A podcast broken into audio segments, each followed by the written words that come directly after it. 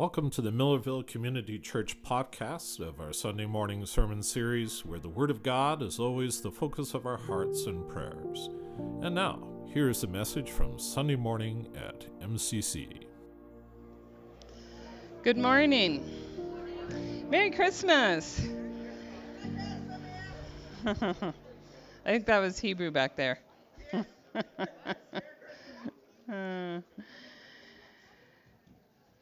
Well, welcome. We're so glad to be together, and I know there's lots of family and friends together during this time, so hopefully it's a joyful time for you. It might be also time that brings back a lot of memories. I know it does for me.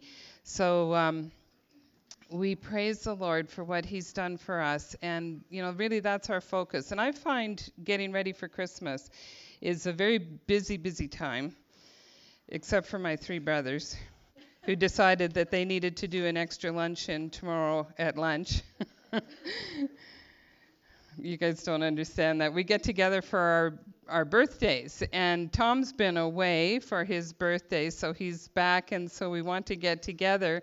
And my three brothers said, well, let's do it Monday, one day before all the festivities really start in.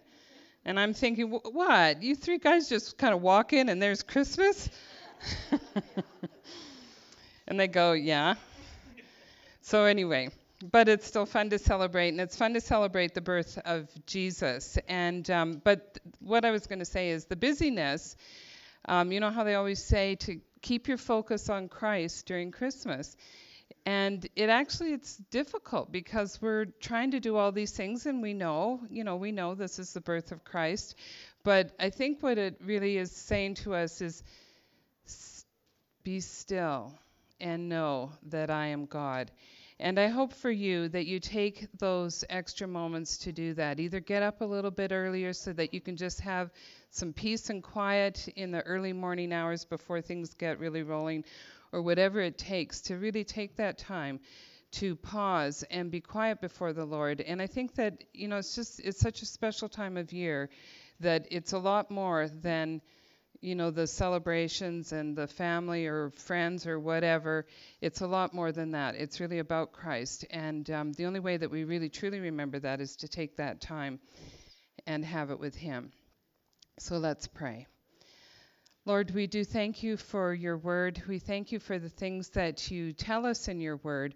And we pray that You would help us with true belief, that we would really believe the things that You tell us, and that in our hearts we respond to You and draw close to You because You have drawn close to us. We pray this in Jesus' name. Amen. So we're starting today with the peace. We lit the peace candle. And so we've, done hope, we've done love, and we've done joy. And we have the words on the walls around here, thanks to Sandra. And now today is the day that we celebrate the peace candle. And so I want us to, the title of our sermon today is, Without the Virgin Birth, There Is No Peace. And I know that the virgin birth comes under attack, just like the Word of God comes under attack. People say, well, it doesn't mean virgin, it means maiden. Hopefully after this morning, if that's still a question for you, you'll have that settled in your mind, that when God gives a sign of a virgin birth, it truly is a virgin birth. And so we'll look at Luke 1, and we're going to look at some witnesses to that virgin birth. And the first one, Luke 1:26, and I'm going to read down to 38, is really the account of Mary hearing that she's going to give birth to the Son of God. Now in the 6th month, the angel Gabriel was sent from God to a city in Galilee called Nazareth, to a virgin engaged to a man whose name was Joseph, of the descendants of David, and the virgin's name was Mary. And coming in, he said to her, "Hail, favored one, the Lord is with you." But she was greatly troubled at this statement and kept pondering what kind of salutation this might be. And the angel said to her, "Do not be afraid, Mary, for you have found favor with God. And behold, you will conceive in your womb and bear a son, and you shall name him Jesus. And he will be great and will be called the Son of the Most High. And the Lord God will give him the throne of his father David, and he will reign over the house of Jacob forever, and his kingdom will have no end. And Mary said to the angel, How can this be, since I am a virgin? And the angel answered and said to her, The Holy Spirit will come upon you, and the power of the Most High will overshadow you. And for that reason, the holy offspring shall be called the Son of God. And behold, even your relative Elizabeth has also conceived a son in her old age, and she who was called barren is now in her 6th month. For nothing will be impossible with God. And Mary said, Behold, the bondslave of the Lord, be it done to me according to your word. And the angel departed from her. And so we see Mary's response is an indicator. Mary knows that she's never known a man. And so when the angel Gabriel tells her this, she believes. And of course, she does conceive by the Holy Spirit. And, the virgin birth follows. So Mary is actually one of our first witnesses to the fact that, yes, it is a virgin birth. The angel Gabriel is the second one that we have, because he came and he spoke and he said this. And Gabriel has said in the past with Zacharias, when Zacharias doubted a message that Gabriel brought, Gabriel said, wait a minute, I just came from the presence of God. Do you think I can just come in? He didn't say it quite like this. Do you think I can just come right in here and just make up something? You don't think that I would be struck down by God, which he has done with angels in the past, distant past. And so Gabriel knows there's no chance that he's bringing a lie. And so Gabriel is our second witness that it is a virgin birth, because Gabriel has the message straight from God. And so we see from that response that, yes, this is a virgin birth. But let's look to what the response is of Joseph. So if you turn with me to Matthew, if you have your Bible with you. If you don't, that's fine, I'll read it. But Matthew 1, verses 18 to 25. And this is Joseph's response. So Mary's already heard the news, and how it's going to happen is the Holy Spirit is going to come upon her. It's not going to be through a man, it's going to be the Holy Spirit. Now Joseph gets enlightened. Now the birth of Jesus Christ was as follows. When his mother Mary had been betrothed to Joseph, and remember the betrothal is not like ours in our day. The betrothal was a definite thing, and this is basically who you are going to marry, and it's already a done deal. So, but they haven't come together, they're not living together yet. So when his mother Mary had been betrothed to Joseph, before they came together, she was found to be with child by the Holy Spirit. And Joseph, her husband, being a righteous man, so that's not just that he does the right things, but it means that he is righteous. He's been made righteous by God himself. So he is a righteous man. He's a true believer. And being a righteous man and not wanting to disgrace her, because their law was, if you were caught in adultery, you would be stoned. And so although they didn't necessarily follow up on that law, that actually was the law. But for sure, it was complete disgrace and shunning of Mary if she's found to be, to have been unfaithful. And so he wants to put her aside so that won't happen to her. He wants to, find a home for unwed mothers that nobody knows about, that's far away from where they live. And so he desired to put her away secretly. But when he had considered this, when he thought about it, behold, an angel of the Lord appeared to him in a dream, saying, Joseph, son of David, do not be afraid to take Mary as your wife, for that which has been conceived in her is of the Holy Spirit. And she will bear a son, and you shall call his name Jesus, for it is he who will save his people from their sins. And so that word Jesus, that name Jesus, means he saves, Jehovah saves. And so even Joseph is told, this is what you're going to name him. Now all this took place that what was spoken by the Lord through the prophet might be fulfilled, saying, Behold, the virgin shall be with child and shall bear a son, and they shall call his name Emmanuel, which translated means God with us. And Joseph arose from his sleep and did as the angel of the Lord commanded him, and took her as his wife, and kept her a virgin until she gave birth to a son. And he called his name Jesus. And so we see Joseph doing exactly what he was told to do. It wasn't what was in his mind, but when the angel came and said, this is what you're to do, he was a true believer, he believed, and he obeyed. And so Joseph is our third witness that indeed this is a virgin birth, because he knows it's not him. And the fourth one, the angel that appeared to Joseph, is a witness that this is a virgin birth. And so we have a number of witnesses that it is a virgin birth. But it's we have a quote here from the Old Testament, and it's saying, you know, Matthew, who also is a witness because he's an apostle and he's written all this down, inspired by the Holy Spirit. Luke also is a witness because he too is inspired by the Holy Spirit and writes these scriptures down that we just read previously. So each of them are really a witness of what that it is a virgin birth. So why is the virgin birth so important? Like, why can't we just say, well, yeah, Jesus came and it was like, you know, the Son of God, but, you know, why does it have to be a virgin birth? Like, why do we have to believe that? And why is that so important to the whole story of Christmas, the whole story of peace? Can't we have peace without it being the virgin birth? And the answer to that, as we're going to discover as we work through our scripture, is because it's really important that Jesus, the Savior, be born without sin. And one says, well, how could it be born without sin? Now, there's a misconception that has been around for a long time. I know I believed it when I was younger, before I was taught in the scriptures, that the sin was, you know, the man and the woman coming together. So that's the sin. And actually, that's not the sin. The problem is with Adam himself, who passed it down through the generations.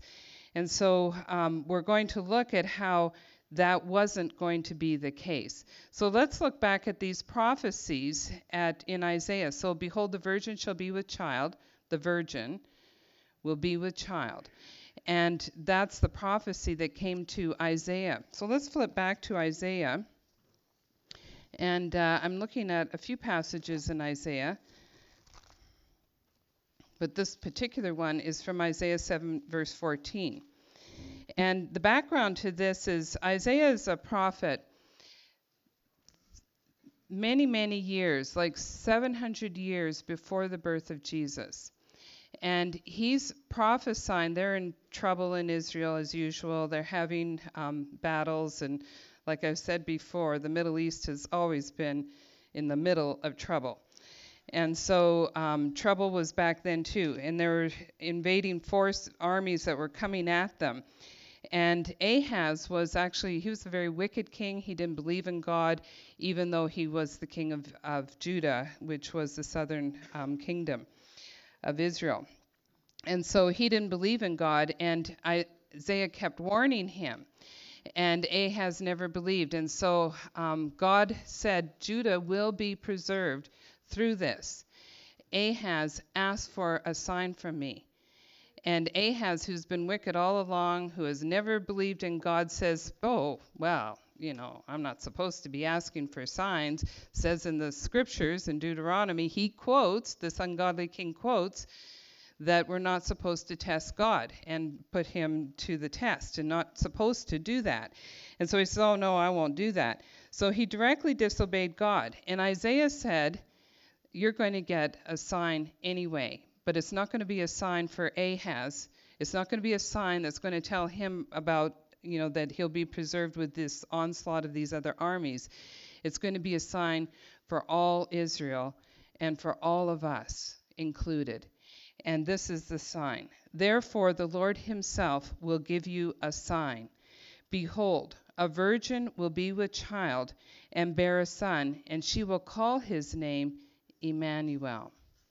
So this isn't a virgin that's going to be in Ahaz or Isaiah's day. This is going to be a virgin that's going to come later, and that you is plural. So it's saying, I am giving you a sign. Now, I don't know about you, but I'm pretty familiar with women having children. To me, that's a fairly ordinary event. It's not like a sign, wow, this has never happened before. And signs are meant to be things that have never happened before, like they are shocking, amazing, something that is wondrous, something that makes us go, wow, this is God. And, you know, a woman having a child is not that wondrous event, as wonderful as it is. It's not like we all go, I've never seen that before. Not at all. And so when it's a sign, it's got to be something very unique. And Isaiah says it is. It's a virgin. We do not know of that ever happening except for this one time in history when Mary conceived by the Holy Spirit. And so that will be the sign. And and he will be called, his name shall be called Emmanuel. And what do we learn that Emmanuel means? God with us, exactly. And so it means God with us. Now I just want to look at that word virgin because people, this would be more in, modern times, translated maiden. It just means young woman. It's still going to be a young woman.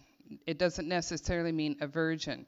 And the fact is that 300 years before Christ was born, what we call the Septuagint was translated. And the Septuagint is the Hebrew Scriptures, the Old Testament that we call it, translated into Greek so that the people of the day could understand their Bibles. And so that's what we call the Septuagint. It's the Greek Old Testament.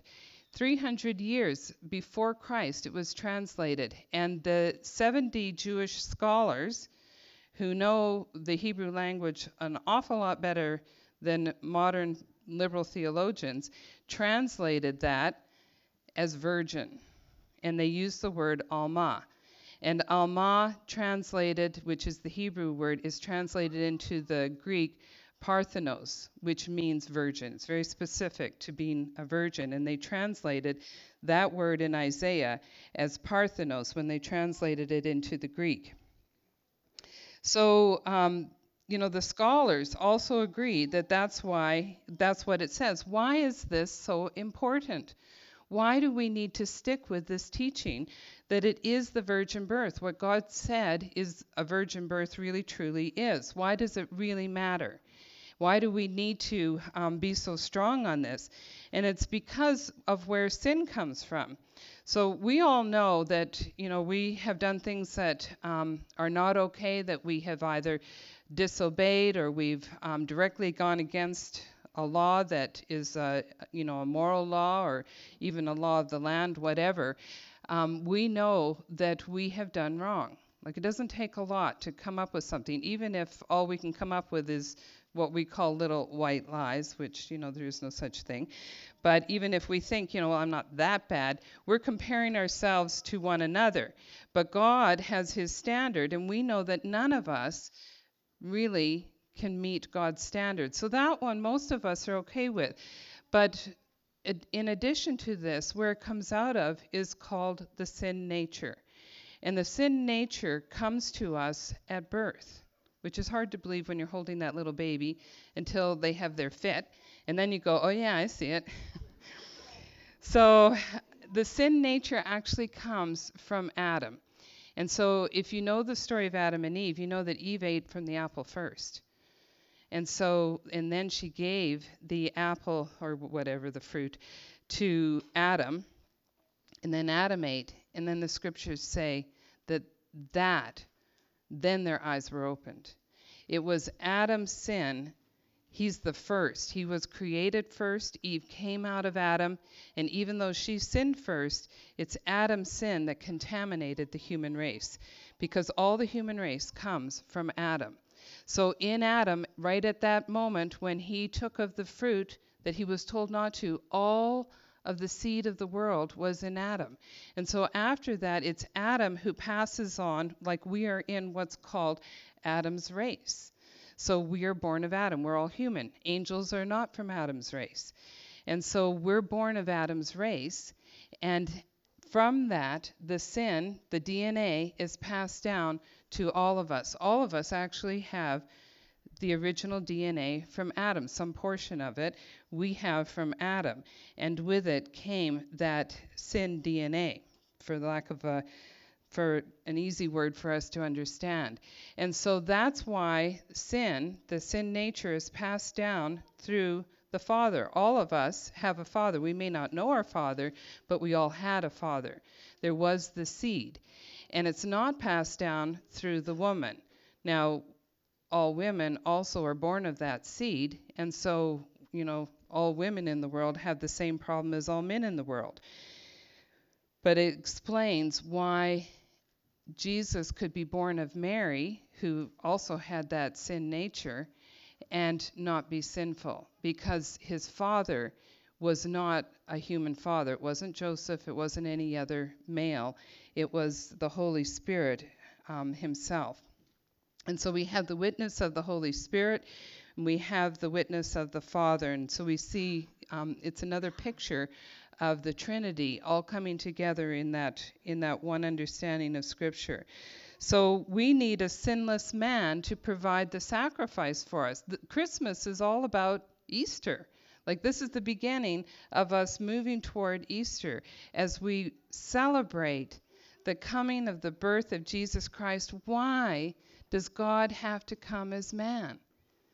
He comes in order to redeem us. And we need a perfect redeemer. We need a redeemer who is born without that sin nature, without that DNA, and who was born of a human as well, Mary, so that a man can die for us who are, from Adam's race. So Jesus did indeed live a sinless life, and he provides that reconciliation for us. So in Isaiah, if you flip over to Isaiah chapter 9, verses 6 and 7, this is such a familiar passage to us, but it's all in the same context of the Messiah being promised, so that we understand that this Emmanuel is actually the promise of the Messiah. For a child will be born to us, a son will be given to us, and the government will rest on his shoulders. And his name will be called Wonderful, Wonderful Counselor, Mighty God, Eternal Father, Prince of Peace. And it's a Prince of Peace that we're going to pick up on.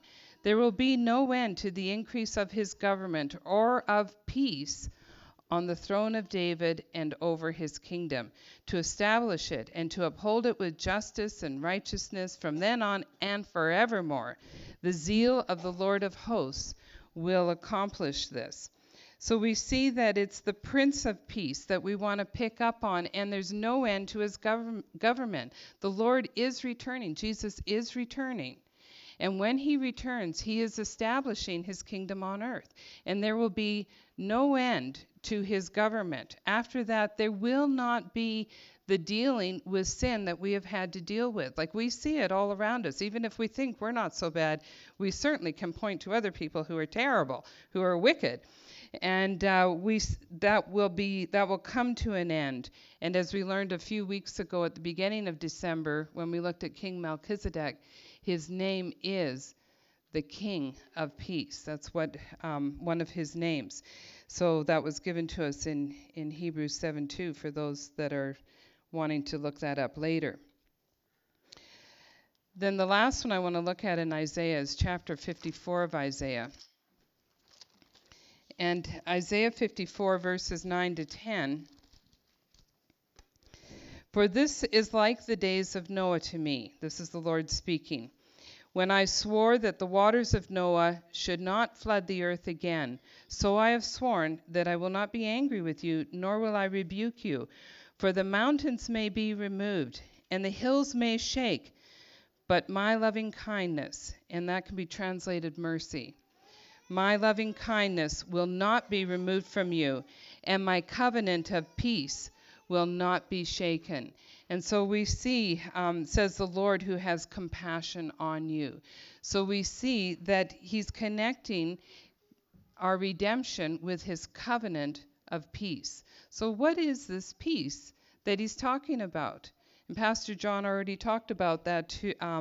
He introduced us to that whole theme of what that peace is about. Is it like what kind of peace? Is it world peace?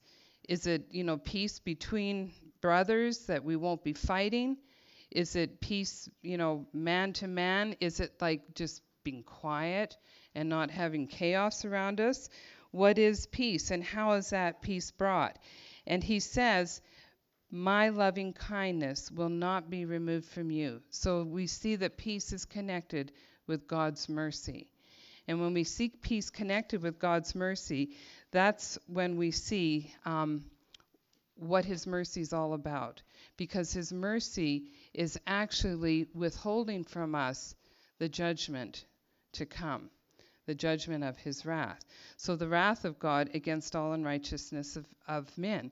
So it's not man per se, it's the unrighteousness of man that's the problem. And when we cling to that unrighteousness, then we too will be swept up in that judgment day.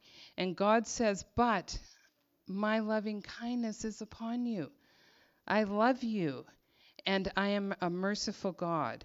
And so instead of the wrath of God descending on us, we may have the peace of God. So this huge difference between the wrath and the peace is made so available to us through Jesus Christ.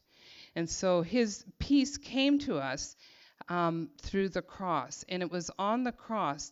That's why Christmas is so tied into Easter, because he came in order that he might die. He's not going to die as long as he is the supernatural only, in heaven. He must come as man in order to be able to die. And so he does come as man through the virgin birth, born sinless, lived a sinless life, and then chose to go to the cross for us. So he didn't die for himself. He did not have to die. There's no way that Rome or the Jewish people or any of the rest of us could actually kill him, because death is the result of sinning, and he never sinned. And so his death is completely something that he gave up freely. So when he was hanging on the cross, and we've said this before, he could have hung there forever until he decided that he would give up his spirit, which is what the scriptures teach us, that he gave up his spirit, and he died willingly so that he would taste death, he would take on death, he would take on the penalty for any who would believe. So he died for the sins of all mankind. Everybody's sin is dealt with. The wicked, everyone is dealt with. But the caveat is that we must believe. And so that's our part, is to believe these things that he has told us. So he died for us even while we were still sinners. And we see that, and we'll see that when we, move into the Easter time. We will see how men hated him, and they spoke vile things against him, things that were not true, and they just wanted him dead. Well, while they were doing that, Christ died for them, and that's true for all of us, that, there was a time when we were angry with God or ignored him or didn't care about him, and even then he loved us, and he says that he has come for us in spite of that. And so while we were still sinners, Christ died for us. In Colossians, I just want to read in the New Testament, moving to one of Paul's letters to the Colossians. And he says to them in chapter 1, verses 19 and 20, for it was the Father's good pleasure for all the fullness, that means all the fullness of the Godhead, to dwell in him, meaning Christ, and through him to reconcile all things to himself, because there was this division. We saw that in the story of Adam and Eve. When Adam sinned, there was a division. They were cast out of the Garden of Eden because there's a division. And he says here that through Christ, God is reconciling all things to himself, having made peace through the blood of the cross. Through him, I say, whether things on earth or things in heaven. So even though we were formerly alienated and hostile in mind, God has reconciled us. And so he says that that is what the peace is. So when we see in the Christmas story, when we talk about peace and peace on earth, yes, it will someday mean that there will be a peaceful earth, that man won't fight with man. But why? Because of the peace that we have, the reconciliation with God. That's actually what it's talking about. So the peace on earth is going to be our reconciliation to God himself. He is Emmanuel. Listen to what Jesus says. When this is right in John, but this is right before he goes to the cross. So it's like the day before, the night before, actually. And in John 14, verse 27, he says this is the Last Supper, and he's just talking to his disciples, and he says to them, but really for all of us, peace I leave with you. My peace I give to you, not as the world gives. So the world gives, the world tries to give, peace treaties and trying to get people so that they won't fight. And Jesus says, I'm not giving you that kind of peace. I'm giving you true peace. I'm giving you my peace. I give you. Let not your heart be troubled, nor let it be fearful, because he knows that they're going to be in great fear the next day when he is hanging on the cross. They scatter. And so he says, don't be like that. He says, I'm giving you my peace. And then in 16:33, in John still, these things I have spoken to you, that in me you may have peace. In the world you have tribulation. Like, there are difficulties, that doesn't take a stretch to see that there are difficulties in the world, in the big world as well as in our small world. There are difficulties, there are tribulations. We go through things we wish we didn't have to go through. We have animosity with people that we wish we didn't have animosity with. There are tribulations. We have sickness, and there is death. So in the world we do have tribulation, but take courage, Jesus says, I have overcome the world. And so even as he is about to go on the cross, he's reminding them again and again that there is peace. He is Emmanuel. He is God with us. So I just want us to turn to Isaiah 12 again. And, this isn't really part of the Christmas story, but I just was reading through Isaiah, and this chapter just strikes me as such a wonderful chapter to end with. And it's about salvation. And so it's about God being in the midst of us. So Isaiah chapter 12. Then you will say on that day, I will give thanks to thee, O Lord, for although thou wast angry with me, thine anger is turned away, and thou dost comfort me. Behold, God is my salvation. I will trust and not be afraid. For the Lord God is my strength and song, and he has become my salvation. Therefore you will joyously draw water from the springs of salvation. And in that day you will say, give thanks to the Lord. Call on his name. Make known his deeds among the peoples. Make them remember that his name is exalted. Praise the Lord in song. For he has done excellent things, and one of them is this virgin birth. So many things God has done, but this is the most marvelous, that he would come, and that he who is the creator would become like his creation and be made man in order that he might die for us. And we exalt his name. Praise the Lord in song, for he has done excellent things. Let this be known throughout the earth. Cry aloud and shout for joy, O inhabitant of Zion, for great in your midst is the Holy One of Israel. And just like when the angels appeared to the shepherds and they cried out, glory to God in the highest, and on earth, peace among men with whom he is pleased. And that's exactly what it's talking about. He is pleased when we believe him and we come to faith through him. So do you have that peace? Are you certain where you will be when you die? It's not if you die, it's when you die. Are you certain where you will be? This peace with God is actually offered now. Now is the day of salvation. It's not someday distant in the future. It's not supposed to be on my deathbed, although it can be. But what if I am not aware? Like, don't put off the day of salvation, because now is the day that God is calling us to have that peace. And if you know God, if you have peace in your heart, then live it out and exalt him and make known his name among all the peoples.